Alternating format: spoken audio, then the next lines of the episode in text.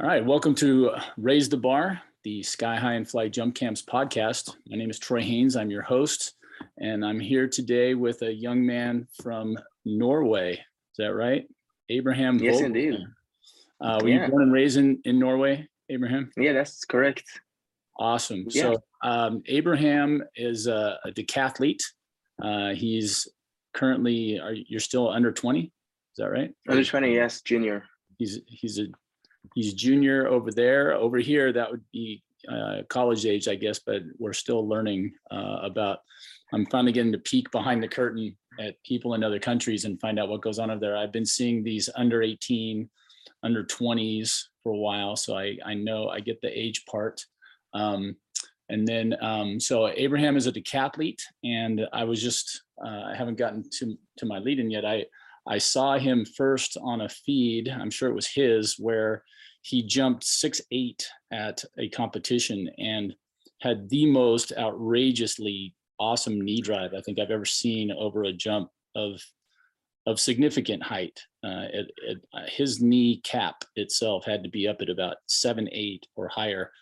And uh, I, I remember in the uh, comments somebody said his knee drive looks kind of weird, you know, and like I have made it a rule, unless it's something positive, that I don't usually get involved with people that say things that I either consider rude or, you know, uninformed or whatever. And I remember I just couldn't help myself and I typed in, Are you insane? That's that knee drive is good for like seven, eight. like, you know, what are you doing? So that that puts you on my radar. And uh Yeah, and he was uh, gracious enough to let me do a post, I believe.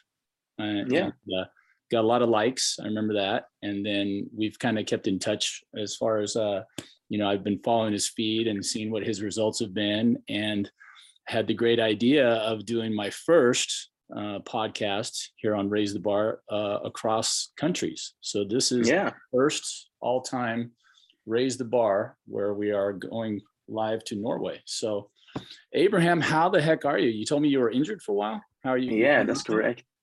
I've been injured for three and a half months now, but it's uh, it's going well. It's going well. It's progressing. I'm doing better for each day.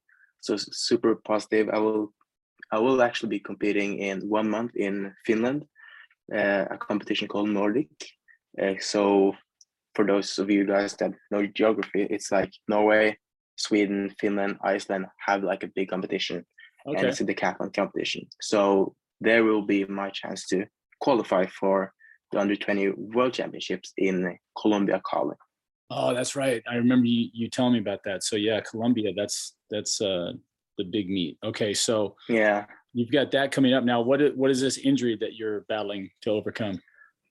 Well, I got the injury from, I had a very good season last year.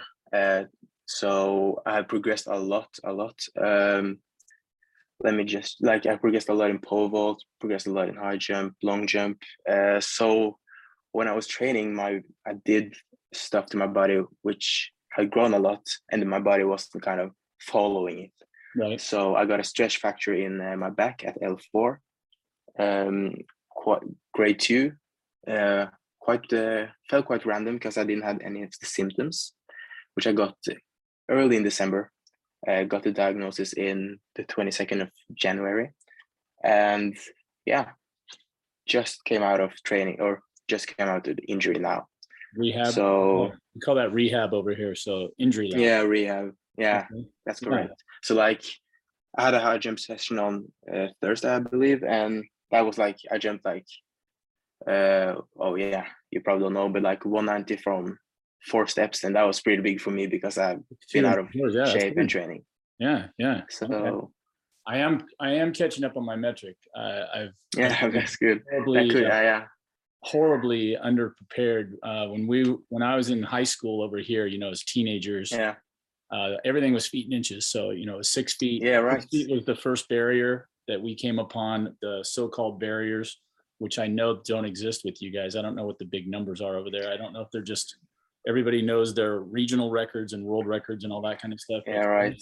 Six feet, seven feet is a big thing over here. It probably doesn't Yeah. much over there, but you know, The only thing I know about uh, you know feet and inches is like uh, things I've seen on TikTok. You know, have have to be like six feet tall and stuff like that. right. Nothing, nothing else. It's so weird. So Our, our cultures are separated by that. And it's, mm, I'm always confused because, you know, they try over here in the United States Yeah. to, okay. to do the metric when you're at the meets now. So at the high school, Oh. you know, parents usually are running the events or maybe in a coach and, and nobody's been taught any kind of protocol. So they just go feet and inches. Uh, But when you get to big meets, uh, especially Mm. at the college level, that was my first experience when I was at UCLA. They started Yeah, right. metric. So they're like, okay, we're going to two meters. And I'm like, okay, what's two meters? And they're like, that's six Ah. quarters. So I'm like, okay, so six and three quarters. I knew what that was, but two meters meant nothing to me. So it was like, mm, and eventually uh, it's kind of caught on, but it, it really took a while because I remember the first time I jumped seven feet, I'm not exactly sure what it was because they didn't tell us. It was like, oh, really? so it could have been 213, it could have been 214, it could have been 215. Yeah. I knew Right. So- yeah, yeah, yeah. any of those would work. And it's like, okay, well, which one was it? But it didn't really matter. if It was seven feet, but yeah, right.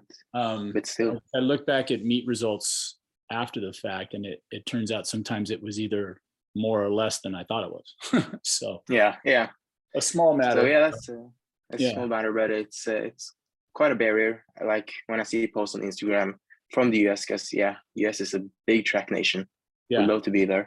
Uh, it's uh, quite annoying because you have to like search up like what is one inch and what is one feet, and you know, especially like javelin and stuff. That's Oh, yeah, yeah, they add up fast too, right? So that's that's what's really confusing for us. I think is is I say us, probably most likely me, but when I'm at, you know, I coach all the jumps. So when someone comes up and they go, Oh, I, I go, What'd you jump? And they go, Oh, I, I went 12, 1274. And I'm like, Mm. I don't know. I don't know what that is. yeah, Yeah, there's no translation immediately in my head. I mean, I've, I'm like, okay, 12 meters is okay. That's three feet per 12, so that's at least 36. And I'm like, Yeah. I start trying to calculate in my head. So I just yeah. I have a couple conversion apps that I use all the time. I'm like, Yeah, okay, smart. so that was 39 4. Good. Okay, that's pretty good. Yeah. You know, whatever. Mm. So it's uh, you know, some of the distances get kind of daunting. Uh they've I saw a post yesterday. Um, somebody threw the jab 97 meters. Yeah. Is that a world record? That was assuming? Or is that- Uh, no, I think it was in uh, Diamond League right in Doha. yes. and it was uh, the fifth uh, longest throw, and it was the furthest of the non-European throwers. It was Okay. pretty massive. So it was a big throw, yeah. And I, I knew as Yeah. soon as it was close to 100, I'm like, well, that's like 300 plus, you know, big time, maybe Yeah. 320 or something like that. So um, I know that they haven't thrown the new jabs as far. Uh, this will tell you how old I am, Abraham. When I was at UCLA, it was 1982 was my freshman year, Yeah. or 1983. So the jab was being thrown. Uh, the world record at that time was 330 feet. Uh, yeah, over 100 meters. yeah, with the old, you know, Yeah, handle. they had to change it, right? They had to change it because people were people were going to get skewered.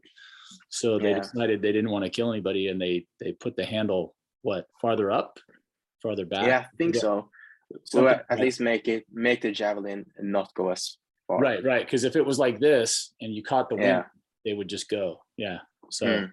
that was back then. It was the I don't know what the throwing technique is now, but back then it was keep the nose up, you know, and Yeah, and have it do that thing. They try to Yeah, do it with the disc, right? So yeah, right. So anyway, all right. Well, um, so the the main thing that I wanted to get to was um, number one. How did you, you said you started off as a, a high jumper and long jumper? Is that right? Yeah, that's correct. Um, Or fir- fir- yeah, first I started off when I was about 10 years old, doing like 60 meters. That's yeah, very common in Norway. Uh, became like had the fastest time of the 10 year olds in Norway. So that kind of lead me into track. Before that, I did football Yeah. or soccer, um, and karate. and Many. I was very active as a kid. Uh, Right. Then I started doing. Then I had a jump coach from from Great Britain actually, who lives in Oslo, and started training me and my buddy. Uh, long jumping and high jumping, we became very good at it. Um, could be I like my first national championship was when I was 16, and I got like a bronze medal. I was super good with the one uh 204 204 jump. I think you recognized. right. Um, So the thing was that I had a very good relationship with with my coach. So high jump was high jump long jump was more than just the jumping. You know, one thing is just come to training and yeah, Right. do a thing. But high jump is like still now, even though I don't have the same coach because yeah, I've it gotten better and yeah, other levels and stuff. But still, high jump is still one of my favorite events. Right. Uh, with with long jump as well. So do they, um, now that you're at this level, do you get, I, I, wonder how coaching works, you know, where you are because Yeah. here we. Yeah, we I can tell you Go ahead. Yeah, I can tell you about it because yeah, in Norway we have a a bit another system than in the US. You have like the schools is just for the academic stuff, and then we have clubs on the side as well. So the clubs are connected to the area you live in, obviously, and but they're completely separated from the school. Um, so when I was younger, I was like a in a child club for only uh, boys and girls up to like 13 years old. Right. Then I moved over to another club, which is uh, arguably the Norwegian's best and oldest club. It was founded in 1890. Wow. It's like have many good athletes. A silver medalist in uh, um, in uh, Tokyo is the one is in there. Yeah, very many good athletes, and started a good group with the decathletes as well. So now we're like three three young athletes that are like born in 2001 2002 and 2003 that are trying to yeah beat each other's uh, age record Okay. And so the coach, the coach for the club is your guys' coach. Now, do they have any like national coaches? If you if you get up to a certain Yeah. level where you are the elite, you know, in the say the top Yeah. five or three or something like that, do they all of a sudden say, "Hey, here's new coaches for you. We want you to get even better coaches"? Like, how does that work? yeah um the thing is that uh, since i changed i kind of i have a. uh, it's like a they the two clubs that kind of are connected so when you get to a certain age you go to another club Mhm. um so that happened very naturally actually but since i'm a decathlete i can't only have one coach you know it's 10 Right. events to coach so i have like a pole vault coach a long jump coach a discus coach um yeah many different coaches um we're, and i'm very privileged to have such a good team around me Right, right. That's awesome. So, do you ever find that it's difficult to deal with with so many different inputs? Like, is is there a cohesion amongst all the coaches, or do, is there like a little a little give and take? Uh obviously there's there's some friction but that's very good uh like i me as an athlete i don't get that it's uh, very rarely um seen Mhm. so it's like very intern by the by the coaches so if there is an issue i won't get involved which is a good thing. And so yeah but uh, about the like uh, clubs and national coaches there could be a bit of a friction because for example to going to international competitions you have to bring some coaches and obviously i want to bring my coach. Right, but everyone can't bring their own coach right? So obviously that's going to be be a subject of, of topic. Right. Okay. Yeah, it's uh, it is so different. Like you're saying over here, you know, Hmm. whoever was my high school coach was a football coach, like American football. oh really big shot putter discus guy, huge. Yeah. We called him uh, Mr. Halsted because his name was Halstead. We called him Halstead. And, uh, he was just, you know, he trained us more than he did anything else. And then, um, you know, so then I went away to college and it was just so different. You know, for two years, we didn't even have a Yeah. coach at UCLA. whoa And are you serious I was trained by two older jumpers. Uh, and then when they graduated, uh, they hired a coach. And then I've sought, you know, coaching on my own um, on the side. I coached myself a, a brief period, you know, so it's it's different here, especially once you're out of college. I, I'm finding Yeah. some interesting dynamics over here because college you're kind of covered, and then you know here in the U.S. when you're done with college, like I, I didn't realize I had a training room at UCLA. I had guys in the weight room, and when you leave, it's like you don't have that anymore. You got to find a place to train. Yeah. You know, you're on your own kind of, and uh, that can be a little bit daunting if there's nobody really to show you the way to go. You kind of find out. I was one of those people. I, I'm just not really that bright, I guess, but I would just kind of like blunder around and, you know, find my way out of around eventually. Obviously, that's yeah. Not ask enough questions, I guess, but um, now having been on the outside of it, you know, from the coaching angle for a while, it's still interesting to see how it, it goes here. And it, the the other thing I wanted to talk to you about was the the um, the difference between uh, track and field here in the U.S. Like you said, we're a great track and field nation, but I keep thinking Yeah, we're a great nation because we have so many people that we've Yeah, got really you good track athletes, but it's not in the US, track and field's really, uh, and this may offend some people that are listening to the podcast, but I don't think track and field is as big a deal here in the US as it is in other places. I mean, it's way down the list over Yeah. here. Football, basketball, baseball, soccer, hockey, volleyball, bas- I, I- go down the is list. soccer more popular? Oh yeah, soccer is hugely more really? popular here in the U.S. Um, Crazy. now, other people would argue, well, we still have plenty of, of youth, you know, involvement, and we've got all the high schools in the nation to have track and field and, and all that. But, you know, really, I mean, if you can't see it on TV, it's not that big of a deal, you know. And over here, Yeah. you're fighting for TV time with with these major sports. Mm. You know? Yeah, right. rules rules over here. I mean, they've got a multi-billion-dollar TV contract yeah, that all Yeah, the I've seen that. and and that's just pro football. College football's huge in the Mm. U.S. and even high school football has its its you know proponents here and there, and and in some places like Texas, I'm sure they they have games on TV. You know, we have some of that here, even in California. You know, the game of the week, or you know, some of the richer schools might have their own networks. It's just crazy, but yeah, track and field is is not so big over here. So explain to us what it's like over there for you guys. Where, where's track and field on the list of the popular sports? I would say it's not very popular to be honest. And sports in general, it's mostly done for fun. It's like you don't get a you get like scholarship in the states for being good in uh, in sports, but you don't like, get that at all. You can get like um, academy or academic um, rewards for being good, Right. but it's not like the sports time away. It's just for fun.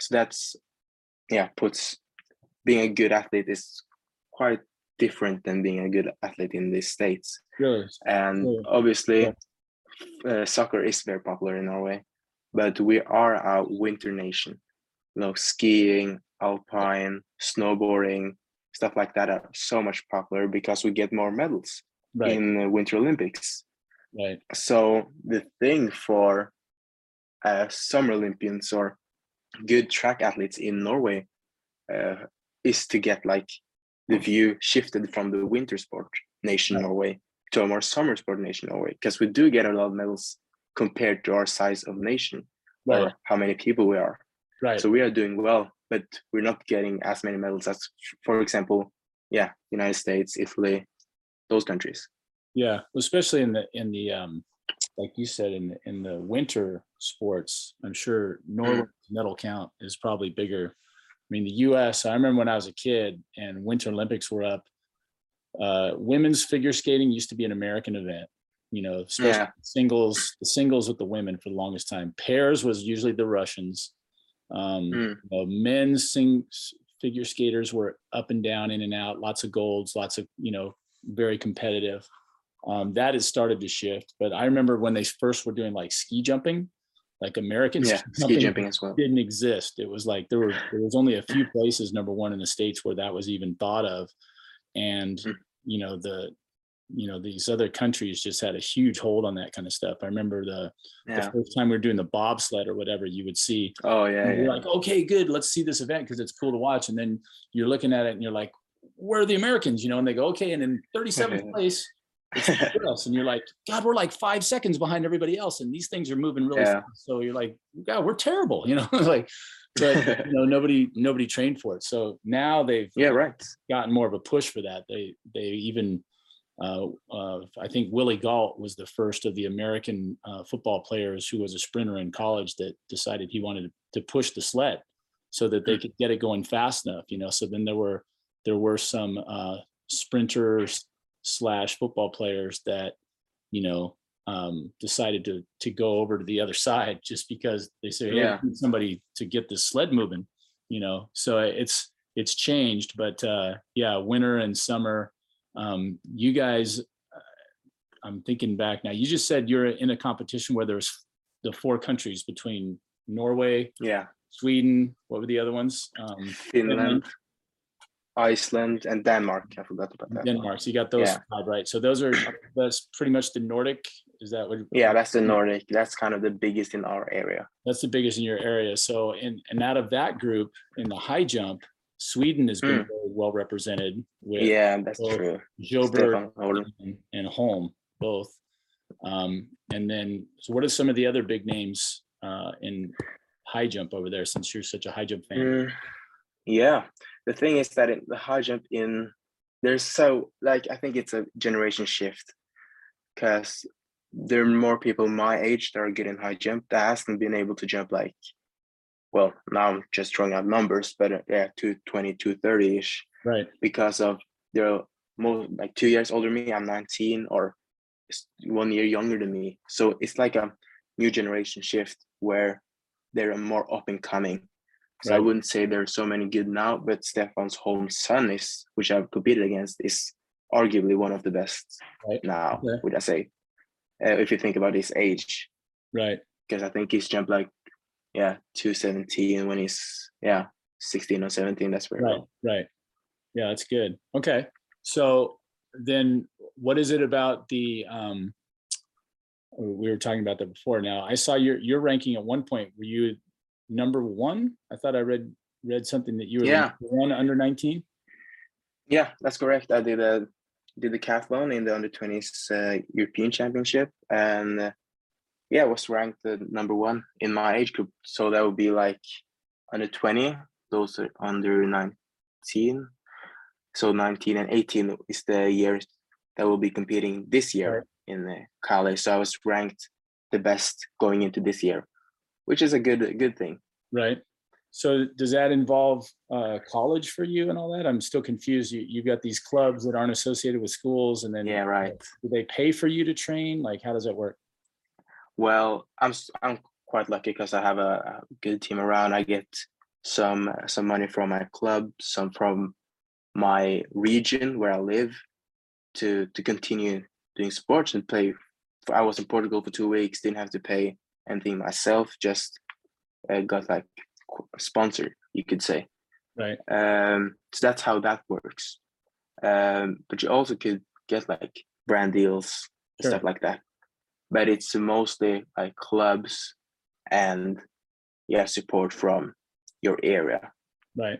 So if any of the big names come knocking on your door and you're you're the number one decathlete, because within a few years here, you're gonna be talking about Olympic games and stuff like that, right? So you would think maybe Well- Nike or somebody or Puma or somebody's gonna come by and say, hey, look at this this kid, he's kicking butt. Let's sign him up. yeah, I think that's a I think that I'm always wanting to be a, like uh, it's cool to be sponsored by one of the big big brands out there. Right. Uh, but I want to be spon- feel like I deserve to be sponsored. I don't feel like I can just take a sponsorship because it's given to me. I feel like if I take a sponsorship, I have to feel I can give something to the sponsors, and the sponsor can get something from me Right. because I want to feel like honored to get the sponsorship. Right. So I feel like uh, that's something I'm obviously uh, thinking about now this is where I'm the oldest. I can perform my best as a junior in my perspective, and I've just come out of in, out of injury, so I'm very ready for competition and proving myself. Um, so you you have this one coming up, and that is a qualifier now. The Nordic one is a Yeah. qualifier for the worlds. Is that how that works? The thing is that I took the world qualifying last year, but um, the federation want you to show form, so I have to do it again this year. Right. uh, which is a bit inconvenient since I've been injured. Right. But uh, you have to, no pressure, but right? eith- yeah, but either way, I have to show, yeah. I had to show that I'm good enough to be in the team and good enough to take some, take some yeah Right. medals. So what are what are your goals as far as uh point totals and maybe some of the performances? I know you it's easy to say you want a PR, you know, get your Yeah, right. all the way across, but looking at the numbers and everything and knowing where you're stronger and which events and all that, like how many points do you think you can improve in the decathlon in the next couple years? And then what's it going to take to go to the Olympics, that kind of stuff? Yeah, right. I I think I have to improve a lot, but I also know that I'm in a group and in a position where I can improve a lot. Mhm. I have a very good training partner and groups, which uh, I think two weeks ago set a new national record in decathlon. So Mhm. I know that my the training I'm doing is very well and it's working, which is not always the case. Sometimes it might be like you're training too much, training too little. Right. Uh, so I feel very good, like taken care of, which is a good thing. Um, the thing is that it's always some championship record that are very tasty. In a decathlon, like 212 in, or now I'm throwing out numbers again, but 212 in the high jump and Right. five meter in the pole vault is um, is two records that are very very tasteful. Yeah. You think you can, those are um, the decathlon records for those, right? For your age group? That's correct, under Cool. 20, yeah. 212 is like what, 6'11 or something like that for us. So just under seven feet and then five meter, I don't even know. Five meters is at least 15 or 17 in the pole vault. Something like that. Yeah. yeah, 16 feet. Yeah. So are, are these, um, you, you said you enjoyed the, the high jump and the long jump, but, um, That's correct. when you're looking, so we know those are your favorites. What are the events that you feel that you're, are weakest for you or that you're having to work the hardest to improve in? Well, I started doing long jump one or the decathlon with or doing going all in for like uh, in 2021 season Mhm. in the 2021 season. Um, so I feel like I just lack training to be honest. Right. Um, having decathlon is not something you kind of specifically or specifically go for. It's like something you try and then you just push on with it. Right. Uh, so I've done decathletes, no, decathlons that are not gone so well. But uh, the thing with the decathlon is that you have it takes time to be good because you can do one PR, you can do two PRs, but getting getting 10 PR, for instance, or doing well just around PRs uh, is uh, is very difficult to do in one championship or Yeah, one right. competition. Absolutely. Yeah. Um, I've had a little bit of experience just this last season um, working with some of the heptathletes and decathletes at the college that I'm coaching at. So, you know, I would be like one of your uh, event coaches, but we also have a, a coach who's the the multi events coach, where he's Yeah, kind of right. strategist and the, you know, we we're laying out Head coach. Yeah. Yeah, he's he's in charge of them. but then, you know, if he's not going to be there on a certain day, say, hey, why don't you work with the high jumpers today, and you know, we'll go over this. I'm like, okay, that's cool. You know, I'm I'm happy to work with anybody that wants to work with me. So Yeah, right. take them over there, and then you know, a lot of times, I don't know about about you guys, but the the heptathletes and decathletes that I have at Vanguard, like the very first day I met them, they came up and they said, okay, we've got 25 minutes from here to here, and we're going to come and do this.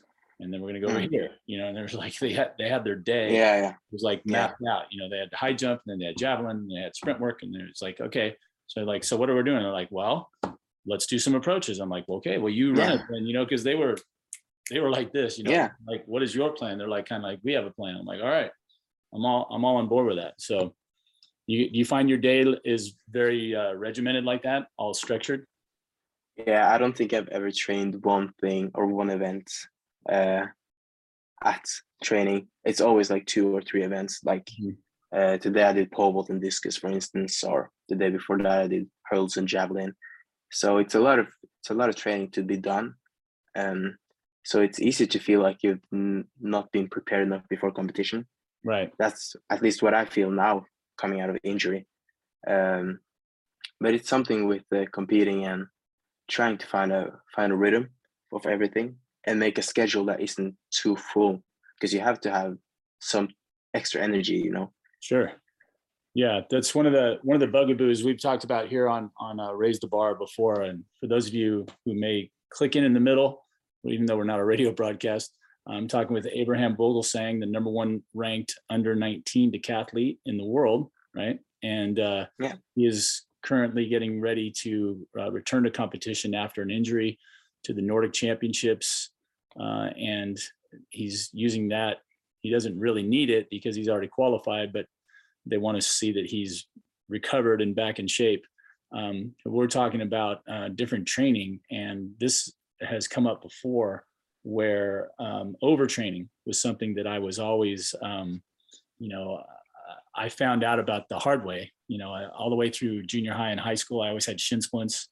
Um, and then after my freshman year at UCLA, I got shown some exercises that that took care of it. You know, that strengthened up my tibialis anterior muscles and Yeah. basically my lower legs got strong enough to where I wasn't getting shin splints anymore. But um, I, they cost me, you know, at different times. And state meet at the high school level, my shins are killing me.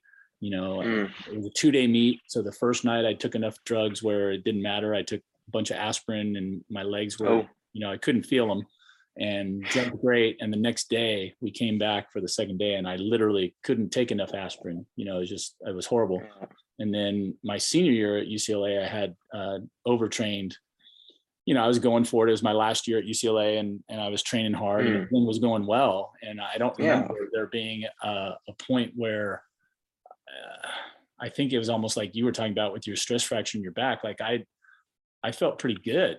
You know, I was training Mm. hard, but you know, I was just going for it, and I I did my icing and everything, but all of a sudden, man, it was like I woke up one day to the next. It was like all of a sudden both my knees were killing me. And I went in, they're like, yeah, you got patellar tendonitis in both knees, you know, we're doing Oh. heavy plyometrics. And, you know, I just Mm. way too much, you know, and um, it's easy to look back on it now. So um, Obviously. the what I was going to bring up with with your situation is I'm thinking, you know, number one, nobody ever asked me to do anything other than high jump because that Mm. was my only gig. I wasn't very fast. You know, I maybe could have been a decent long jumper. I started in long jump, but it was like, you know, I just wasn't fast enough. And, you know, maybe Mm. a little pole vault, but we had people that were better at that at UCLA. Yeah. They didn't need me. So it was like, you just, you just go high jump, do your thing. So, Mm. you know, I had to worry about overtraining just from one event.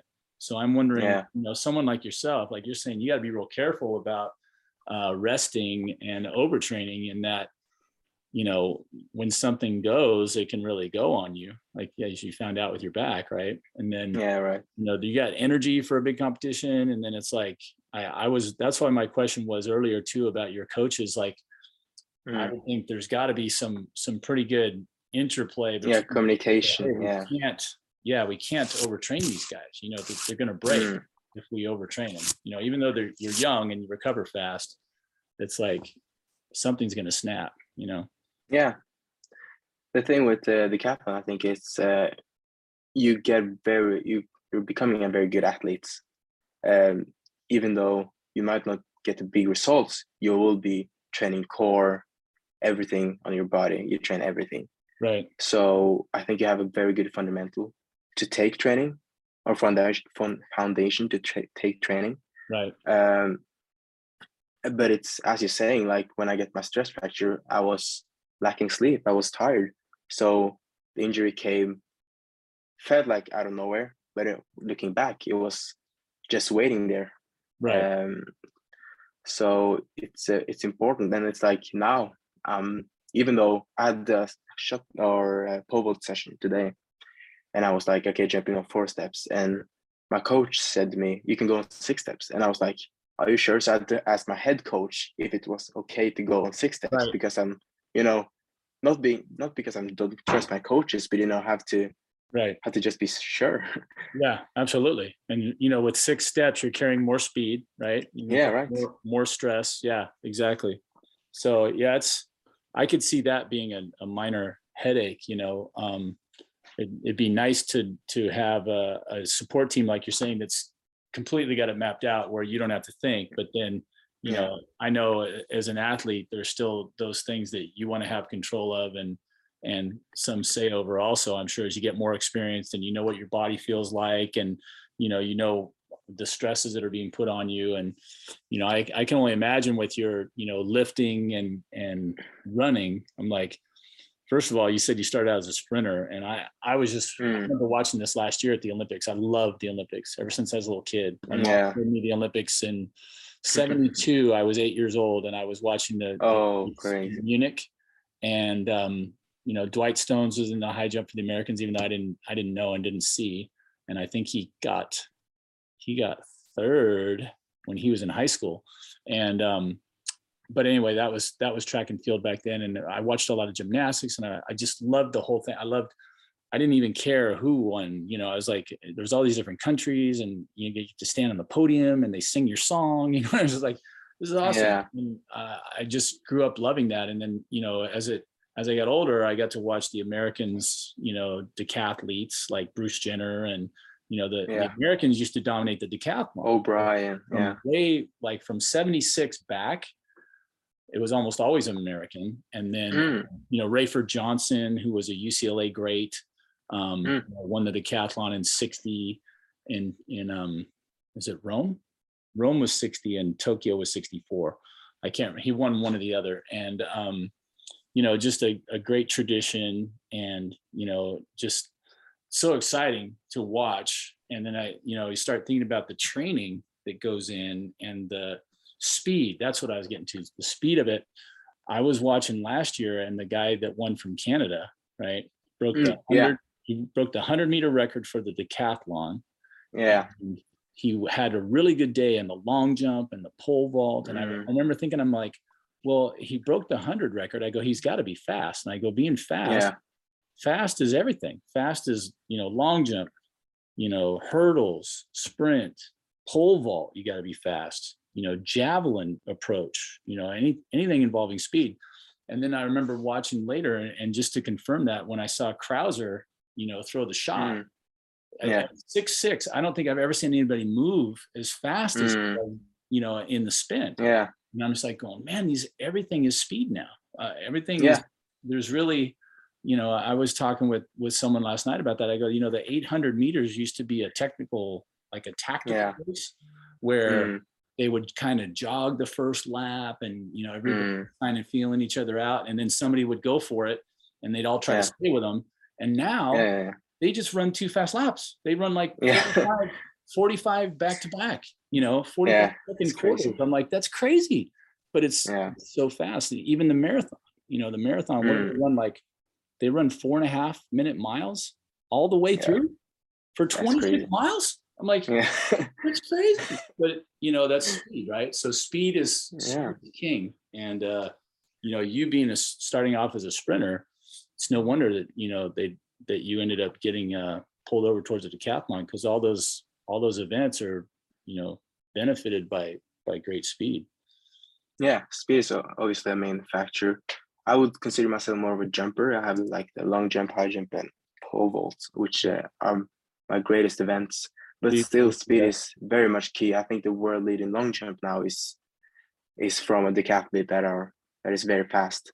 Right. So, yeah, speed is obviously key.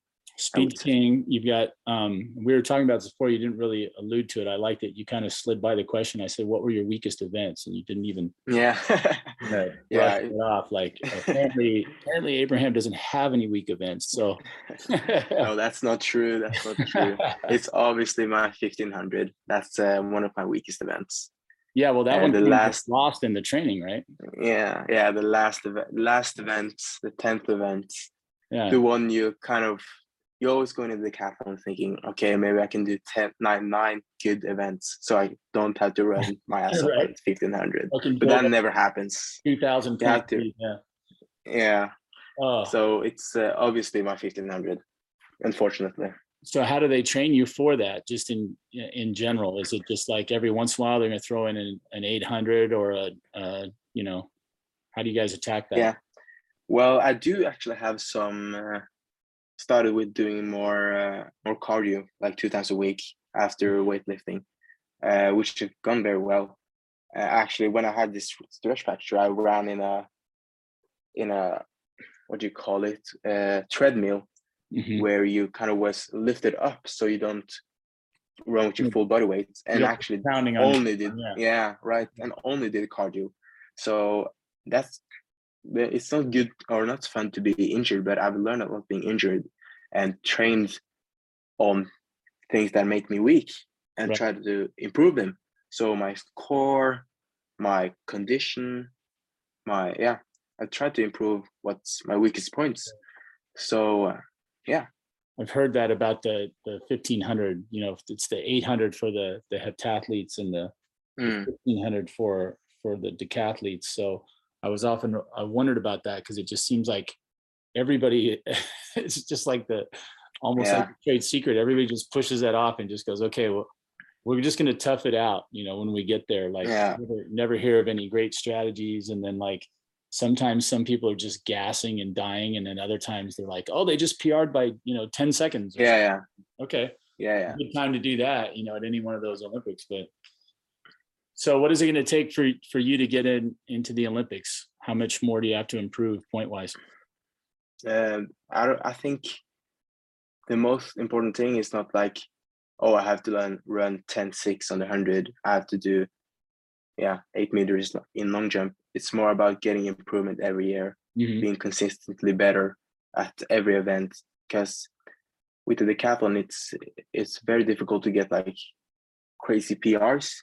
You can't do one very good event Steady, yeah, and then re- and rely on, on that on the other eight events, right? right, uh, you have to be significantly better on all the events. You don't need to have a PR, but close to a PR in almost every event. right, And I think that's going to be key for for uh, the coming upcoming years to have being able to push my PRs so my results can be just on the PR. So I will get a good score in the end because it's like, yeah, I don't have to do anything crazy. I yeah, just have to be, break the consistently- yeah, yeah, right. yeah. I don't, yeah. So it's not the- very difficult, but it's yet so difficult. is it like eight thousand points or what? What is the total? I know there's gotta be a number somewhere. uh, in the the Olympic trials, it's I think it's eight thousand three maybe. Uh-huh.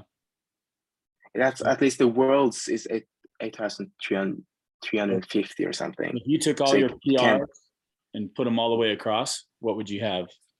Oh, I can check actually.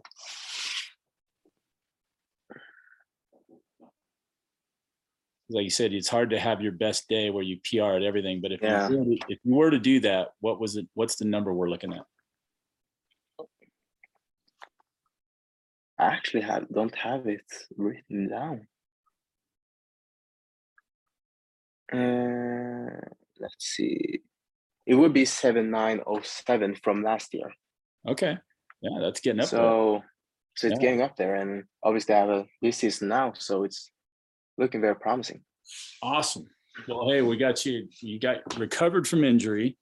So my question is, how do we get you to become an international icon like uh, Usain Bolt? The, Uh, everybody talking about Abraham Vogelsang from Norway.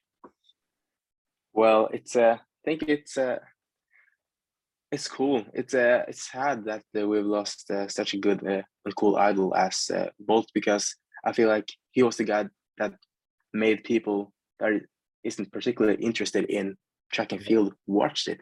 And Right. uh, I remember like him ru- running in Beijing, and I was like, I could have been in Beijing that. uh, I was Right. celebrating so much. I didn't even know the guy Right. uh, the charisma, the talent. He was so fun, and he made everybody confident around him. So Right. it's a shame that we lost him, and I'm hopefully, I hope there will be a new icon like that in the- in the future because that could bring bring in more viewers and more, yeah, interest for the sport. more attention, more interest. Absolutely. Well, there's uh, you know, you've got the interesting thing too is there it seems like you guys are on TV so much more. Like I uh, Yeah, my my senior year at UCLA was 1986 and they just started a network called Prime Network or Prime Ticket. Mm.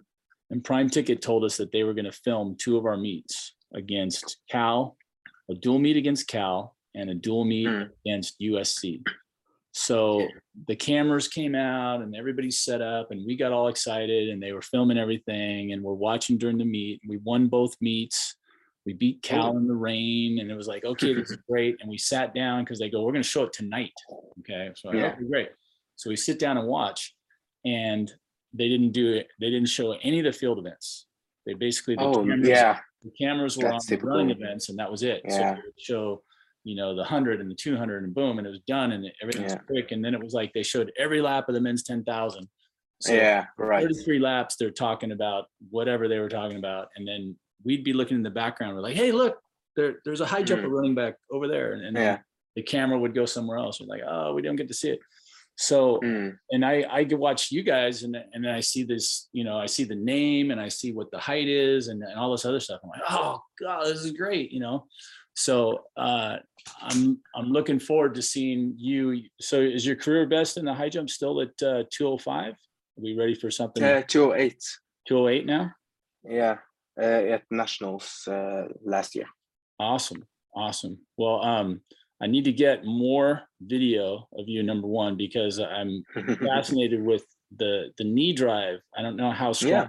your hip flexors are, but I'm I'm a huge uh, knee drive and knee ride guy. Um, I yeah, the most my previous coach was also that.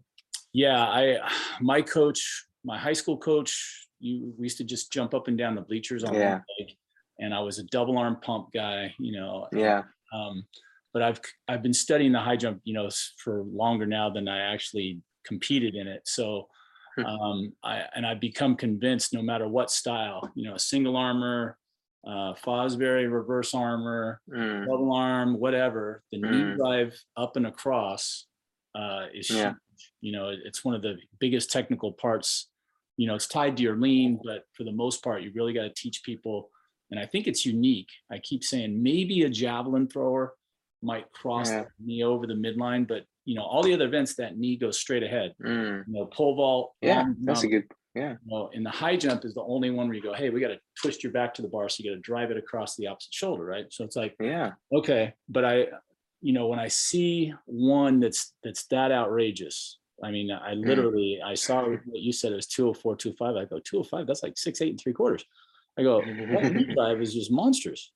So you know i've been working a lot um, with my jumpers on just hip flexor strength you know doing uh, i call them auxiliaries because you know auxiliary strength meaning i don't know not extra or whatever but you know most people cover their lifting with the squats you know yeah, um, hang cleans cleans snatch you know deadlifts everybody hits those you know one way or Yeah. another but you don't Mm. always find maybe the attention being you know given to i've started working on trying to get my jumpers to drive their arms up over their head you know so i'm like oh. Ah. strengthen these muscles through here so that they really get elevated. I'm like if you're going to run up and jump and you know you see these basketball players that jump ginormously high i'm like how are they doing that? You never see guys run up and go like this you know tiny little arms. I'm like no they jump up and then they leave those arms up and they go grab stuff you know? So i'm like let's jump up there as high as we can and then we can do something with our arms once we're in the air you know?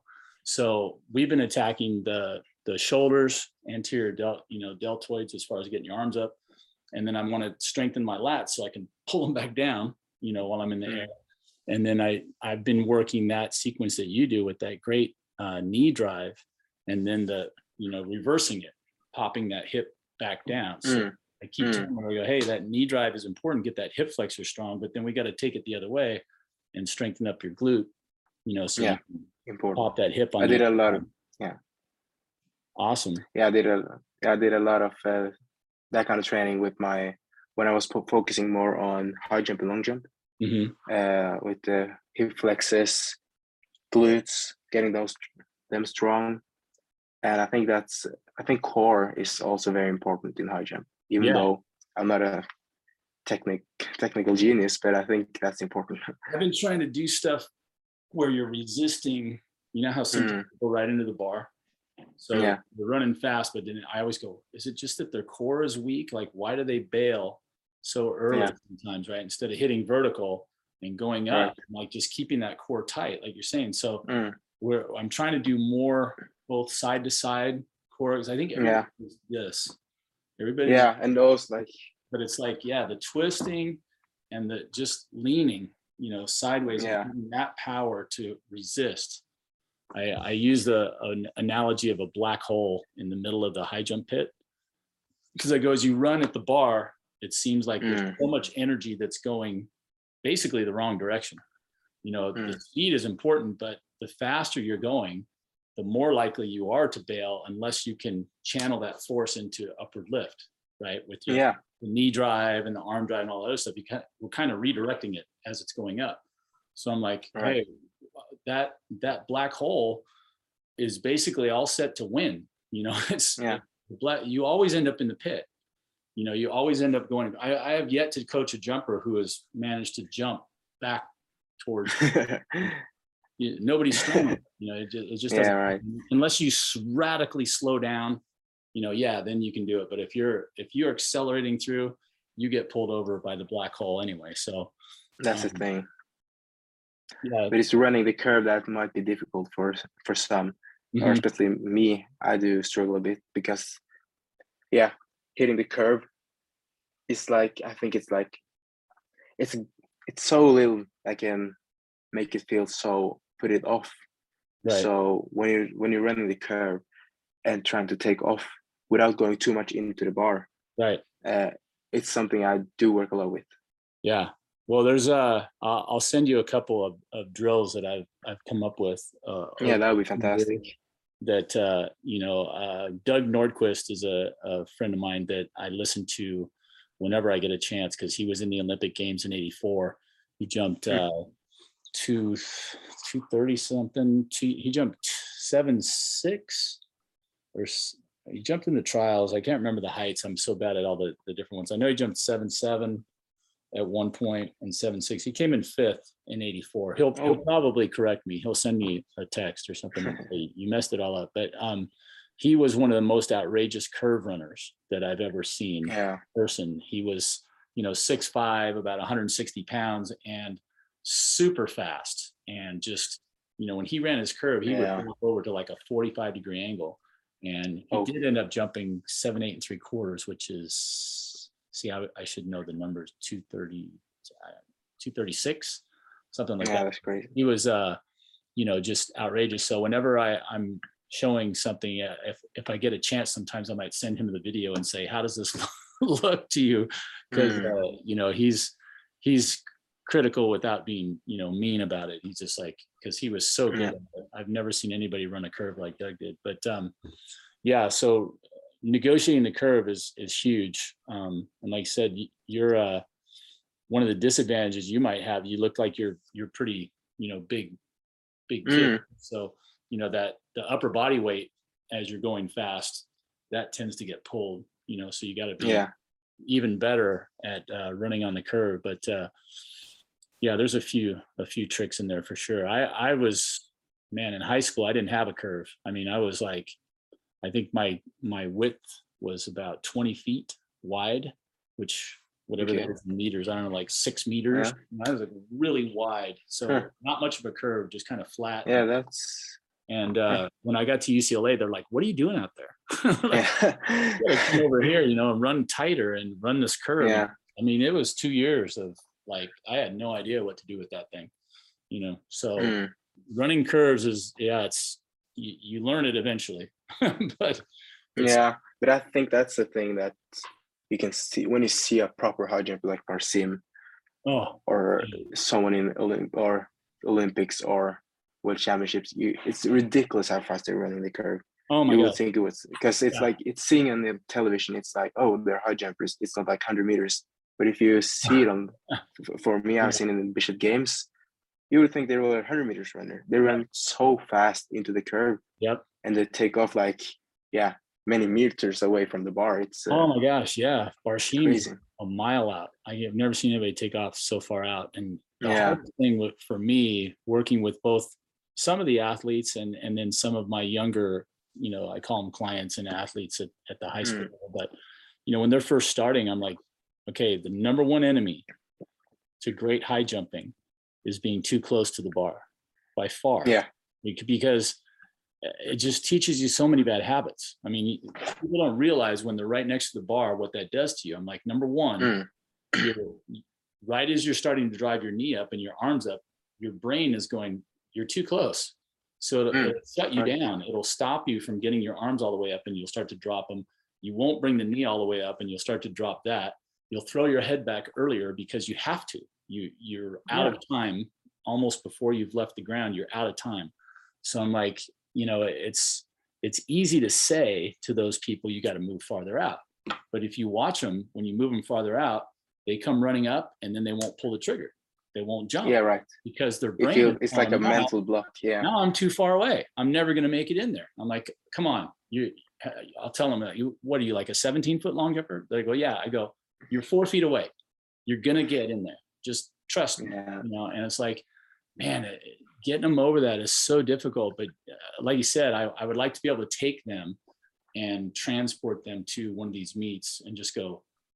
When you see how far out away from the bar they are, and like you said, how fast they're running, and when they launch into the area, like you, have no problem figuring out that they're, you know, they're going to get there. So, yeah, number one, knee drive. Number two, don't be too close to the bar. Uh, Yeah. that's one of my, my definitely. chief bugaboos as a coach. It's like Mm, I'm telling you, but it, yeah. it slows the event. But it's you know, when yeah, you and it's like out, uh, you can finish everything. mm, and it's like something that is a bad habit to habit to have uh being too close because Yeah. when you're getting a bit further out it's yeah it's just a mental block it's you have to kind of then you have to work again to not Right. feel so far, far out And sometimes it's just a super gradual change. It depends on the athlete. You just keep nudging slowly, slowly, slowly, and it like yeah finally comes out. And other times you can, you know, try to make the Yeah. switch. You know, I don't know. yeah people are different yeah I've tried everything. You know, I've got I've got a couple tricks that I found. I had one athlete who was who was jumping about. His best was around two meters, probably like 195. And Mm. you know, at the big meets, he he didn't have the success that he wanted. And Mm. I would I tried to recruit him for a couple years, and I finally told him, Jack, I'm like, I've got to get you farther away from the bar.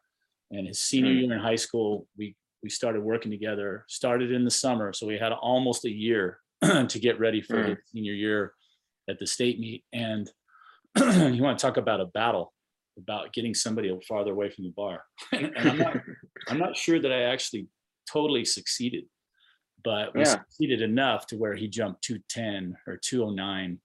Jumped that's good I'm six ten, whatever that is. Two two ten is six ten and three quarters. So it was it was probably two oh eight or two oh nine, whatever comes closest to six ten. And Mm. uh, even then, I remember watching the film later, going, you know, if I, if I could get him a little Yeah. further out and get him to wait just a little bit longer, you know, but it, it's uh, it is a it is a struggle for some people. but did you, but did you say uh, do you train for a whole year don't you have an indoor season Uh, see, that's the weird thing about being out here. We get we got to get you over here, Abraham, because um, yeah there is no indoor season. If you come out here Oh. to, to California, it's two yeah oh, sorry obviously There's yeah. really no need for there's no need for an indoor training facility because the sun shines like 330 days a year. So, you know, we when it does rain, we go inside and Mm, chill for the that's day or, probably whatever, not very often or it's just not that often. And yeah you know the next day it's all dry you know because california is basically a desert so you know, even Yeah. if you do get rain it gets absorbed so fast and then it's just back to normal so if you're in the uh, on the west coast if you go up north to seattle now you've got Yeah, been there. and they've got a lot of indoor facilities up there because it rains so much that they're more likely to rain than not so they, they Yeah. do that and then in in the midwest it gets really cold you know midwest and Yeah. east. so uh, Mm. past a certain range yeah that's that stuff comes Yeah. in i've competed at two indoor meets my entire life and i hated both of them because oh we just weren't prepared for them you know there was uh, wood surface which with your spikes Oh, were- okay. it was just awkward spikes were digging into wood and i, I hated it I, two different times I Yeah. To go there. And i was just like you know i want to go to an indoor meet where they have you know the fast surface and the you know the rubberized with the maybe even wood underneath that but you know for a little springboard effect. But yeah we just out here it's it's a different animal. So yeah. Yeah. We definitely have that over here in uh, norway. It's mostly it's not mostly rain but it's not very good weather. It's like oh would that be for you guys? Uh, at least 10 degrees 20 degrees right. in the summer. Uh, so we have so we have uh, we have indoor season which is often very good. We have good stadiums. Never never jumped in a wooden surface before so. Oh man, awful. I gotta I, I keep wanting, this is, is so great that we're getting a chance to talk. Uh, again, we're talking with Abraham Vogelsang from Norway, uh, decathlete slash high jumper, his favorite event, um, the one that I saw. But uh, I'm, I'm hoping to catch more stuff on your feed with all your other events. But um, we're talking with him about training over in, in the darker, uh, darker, colder places. And uh, I've got uh, one athlete, um, Barbara Pachoka from uh, Canada, and she Mm. told me that uh, in the times that she before she was training, she was uh, cross country skiing everywhere. Oh yeah, It was it's snowing up there, you know, and my brain is like, you do what now?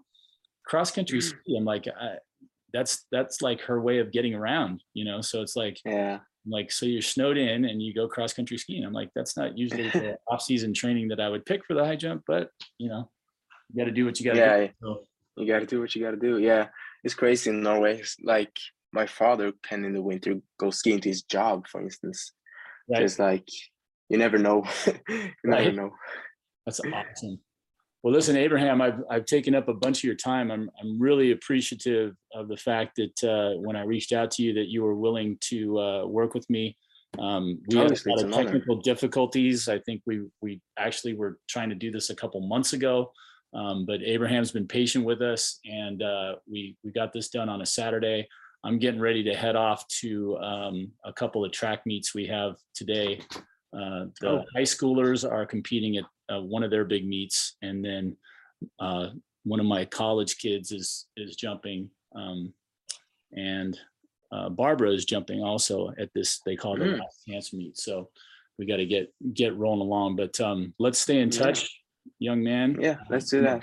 I'm a big fan of yours. I can't wait to hear how you do at the this meet, the Nordic Championships, and um, obviously the Worlds coming after that. And uh, send me anything and everything you want me to post. You know, videos of you jumping. I'd love to to see. I like I said, I'm that guy that wants to peek behind the curtain. You know, like Yeah, that's what very are they important. doing? Yeah, what are they thank you. doing in other countries? You know, how are they training these athletes that are so awesome? You know, I want to know so I can use it on my kids. So. That's nice. Yeah, thank you. Thanks a lot for having me. It's uh, been an honor. All right, sir. Looking Yes. forward. Yeah, we're looking forward to great things. Thanks for your time, Yeah. man. Good luck. All right, you too, bud. Bye. Bye.